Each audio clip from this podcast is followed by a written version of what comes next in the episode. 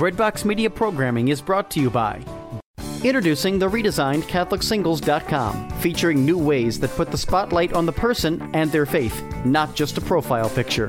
For the past 20 years, faithful Catholics have used CatholicSingles.com, and the reimagined CatholicSingles.com website is ready to help single Catholics take the next step in sharing meaningful relationships with other faithful Catholics. Remember, CatholicSingles.com for faith, fellowship, and love.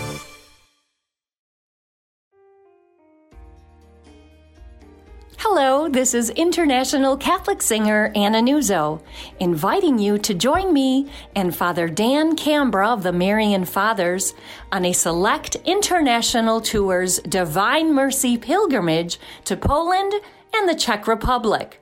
It takes place in September of 2019, and we would love for you to join us. For more information, go to my website, annanuzzo.com. Thank you, and God bless. Hello, this is Chuck Coughlin again on Setting the Record Straight on BreadboxMedia.com. I'm reviewing a book today. This book is quite a publishing event. It's a bestseller already. This is a book that had to be written. I love this book. And I'm quite elated that this book has been issued. It's entitled How Catholic Art Saved the Faith The Triumph of Beauty and Truth in Counter Reformation Art. It's by Elizabeth Lev. Lev is spelled L E V. At the front of the book, we see that people like Peggy Noonan, Newt Gingrich, Bishop Robert Barron have written recommendations. Bishop Barron wrote this note to be included in the book. Many talk today about evangelization through beauty. In a series of finely crafted and absorbing essays, Elizabeth Lev actually demonstrates how, at a crucial moment in the Church's history, artists use paintbrushes and chisels to proclaim the gospel. This book will be extremely helpful for catechists, teachers, preachers, and I dare say for artists themselves. The point of the book is that not, not long after Martin Luther's defiance of the Church, dialogue between Protestants and Catholics broke down and religious wars erupted across Europe. Desperate to restore the unity of faith, Catholic theologians turned to the arts to help reaffirm Catholic doctrines. Convinced that to win over the unlettered, the best place to fight heresy was not in the streets, but in stone and on canvas. They enlisted the best artists to create a glorious wave of beautiful works of sacred art, Catholic works of sacred art, to draw people together. So, this book is the story of the vibrant visual art SWAT team whose war cry could have been art for faith's sake. Over the years, it included Michelangelo and great artists such as the edgy Caravaggio, the graceful Guido Reni, the technically perfect Annibale Carracci, the colorful Barocci, the theatrical Bernini, and many, many others. Each of these creative souls was a key player in this magnificent, generations long project. The affirmation through beauty of the teachings of the teachings of the Holy Catholic Church. You know, the title of this book evokes that of another book, an earlier book by Thomas Cahill, how the Irish Saved Civilization. That's a quite remarkable book. This is perhaps even more so. And indeed, there was an explosion of creativity in what we call a Counter Reformation. Of course, that term Counter Reformation is hardly suitable because the great movement that was called the Protestant Reformation is actually a deformation of the faith. It created something new and different. The real Reformation was done by the Catholic Church for every day of its 1500 years of existence before the so called Reformation, the Catholic Church had been reforming itself and improving itself. The impetus of Martin Luther and Calvin and others arose from the ranks of those within the church who were working for reform within the church. One of those was Martin Luther to start with. But it is it is remarkable, and I've noticed it in especially the field of music, that in what is called the West, that cultural milieu that is Christendom or Catholicdom, created in Cluny in 910 AD, as we talked about in a previous podcast, is characterized by art and architecture that is unparalleled, unmatched anywhere else in any other culture. Art of such variety and beauty and magnificence that it astounds anyone who's familiar with art of the world, comparative art of the world. Nothing comes close to it. The creativity in every field has no parallel anywhere else on earth. It towers above everything else in every field of art. This tremendous efflorescence that began in the 1500s. One would think that there's a hidden connection between the Catholic Church and creativity itself. Perhaps there is. There is certainly a lot of evidence that it is so, much of it talked about in this book. To pick just one of the wonderful chapters, chapter 20 is entitled The Dignity of Women in the Catholic Restoration. In this chapter, it is pointed out that the first phase of the Reformation was not particularly good to women, despite the fact that many Protestant churches would later champion women's ordination. However, the elimination of Mary's role as supreme intercessor, the abolition of women's religious orders, indeed, Martin Luther married a nun, and the rejection of the female martyrs of the Paleo Christian era as mere legends and fantasies left women of the age without role models or guides in the complicated waters of late Renaissance society. Luther freed women from the confines of religious life only to confine their actions and authority to the hearth Calvin wrote that women ought to be subject to men for two reasons. Quote, because not only did God enact this law at the very beginning, but he also inflicted it as a punishment on the woman. The Catholic Church had the advantages of centuries of Marian veneration and a liturgical calendar filled with holidays celebrating heroic and holy women. And the church also knew, much like the advertisers today, that nothing sells better than a beautiful woman. Depictions of women, often created by women, flourished in this age, not only as biblical heroines, but also as models of new ways in which women could use their unique gifts to spread the Gospels. One surprise in reading this book was that it re-evoked certain thoughts that have populated my recent podcasts. One is about the West. What is the West? Is it Christendom or Catholicdom? how the abundance and beauty of the art that has uniquely and especially arisen in what is called the West. The West. Christendom, Catholicdom. The other thought is that God is the creator, and He creatively inspired unparalleled beauty to assemble and be expressed in earthly form from the hearts, minds, spirits, hands, and voices of the West, of the people of the West. If anything, mankind can be described as an immensely creative group of creatures. Other animals have many of its characteristics, but man is so creative that it sends one into speculations that perhaps God delights in our creations. Perhaps he quite enjoys and takes a very special delight in what his children create. A few podcasts back, we were talking about Notre Dame de Paris and one of those podcasts was entitled, Will Notre Dame de Paris dissolve? And the answer, yes, it will. Because at the end of time, all the elements will dissolve, the universe will dissolve.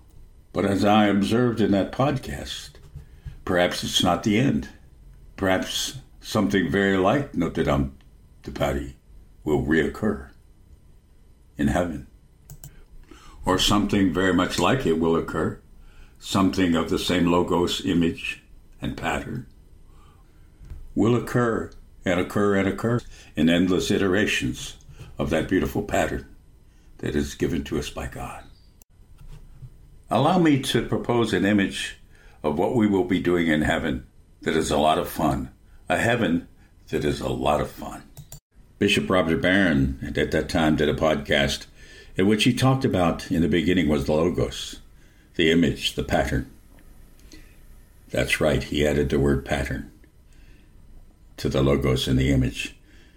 Not only we, but our souls and our creativity are, I think, created in the image, in the image of God's creativity, the, in, the, in the pattern of God's creativity, so that we really don't lose the cathedral, since it's only one representation of that pattern and will change and reoccur again. In the beginning was the pattern, the logos, the image. And we are that image. So, in that sense, Perhaps what heaven is like is a little different than the usual stolid place where we quietly just witness God. And of course, such witnessing in the form of the Mass would be incomparably magnificent. But perhaps other things would occur too. Is perhaps God delights in witnessing us in what we can do with the grace of His incredibly creative fire. And we add our individual touch to it, our version of the pattern. Perhaps this heaven is very active. It's really a place of immense creativity, way beyond what we're doing here on earth. And we do recreate Gothic cathedrals there again and again, improving them each time, and the pattern is repeated. Perhaps one aspect of heaven is God sitting there delighted at what his redeemed children can dream up, acting on God's dream. And I can imagine what an inspired and lovely place that would be. When one thinks about the Catholic composers writing at a white hot fury at their desks, because most of the great composers were Catholic, I'm sure you're aware of that. And most of them wrote very devout music that was an expression of that. Perhaps in heaven we will have a lot of fun creating a lot of music, a lot of art, a lot of new cathedrals, because it is a physical place. Our bodies are going to be resurrected and glorified and assumed into heaven. I know I'm imagining a heaven that is a beehive of joyous activity, with God taking great delight and rich amusement in all that his children create. I like to think it's something like that, as well as sitting and contemplating God himself. Perhaps the conversation goes on. God, for his part, enjoys sitting and contemplating what we're up to. God is the creator. So if we're created in his image, we should expect to create beauty for God's delight. Don't miss buying this book. It, the book itself is the thing of great beauty. Every page or other page has glorious in color reproductions of the great works of the Counter Reformation period. The paintings, photographs of architecture. The last section of the book goes into subjects like doubt, pilgrimages, globalization, empiricism and faith, the blood of martyrs is the seed of the church, the war on sin, that kind of thing. It's a very beautiful book. It would make a great gift for anyone. Too many Catholics today have a very shallow and narrow and even inverted idea of our own history. They have little concept of how much of what we value about our world today. Actually, most of what we consider the best of our world today is the contribution of Catholics inspired by God and the cathedrals are one form of these. Recently, in a YouTube lecture at Prager University, Dennis Prager and Jordan Peterson discussed Gothic cathedrals and belief in God. Jordan Peterson is not a Catholic. He doesn't claim to be. He doesn't even claim to. He refuses to comment on whether he believes in God or not. But he's very much somebody like C.S. Lewis People sometimes refer to them as front porch Catholics. He constantly evokes Catholic themes. In the middle of that conversation, he said something rather extraordinary that I want to include here. And it starts with his thoughts, inspired by Catholic cathedrals, Gothic cathedrals. Here is Jordan Peterson. Catholicism, you know, I've gone through lots of Catholic cathedrals in Europe, and of course they're stunning creations, and but they're Gothic and strange, and the doctrine is eerie and and complex and surreal, and and, and the biblical writings are the same. You think of a book like Revelation, for example but I think that the Catholicism, that's as sane as people can get. You know, broadly speaking, is that you, you, we need a metaphysic, a narrative metaphysic to hold us together. And it has to be predicated on something that's transcendent and absolute. And, and if you lose that, then you'll fall for something else. You'll fall for something else. Or you'll fall for nothing, which is which is no, no better. And I learned that from reading Nietzsche, and I learned that from reading Dostoevsky. And this is the problem with the rationalists like Sam Harris and, and, the, and, the, and, the, and the atheists, Dawkins. Know, they believe that if we dispensed with our superstitions, we'd all become Harris and Dawkins. Rational beings devoted towards the good, however, we conceptualize that for rational reasons. And I don't believe that because I don't believe that we are rational beings fundamentally. I think we're deeply irrational. It's amazing that we can all sit in this room together without tearing ourselves into shreds. You're probably aware that Jordan Peterson is considered the most prominent intellectual in the world today. And listen to what he said. I'll repeat part of it.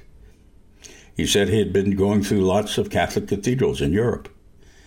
And he said they're stunning creations, but they're Gothic, eerie, and strange.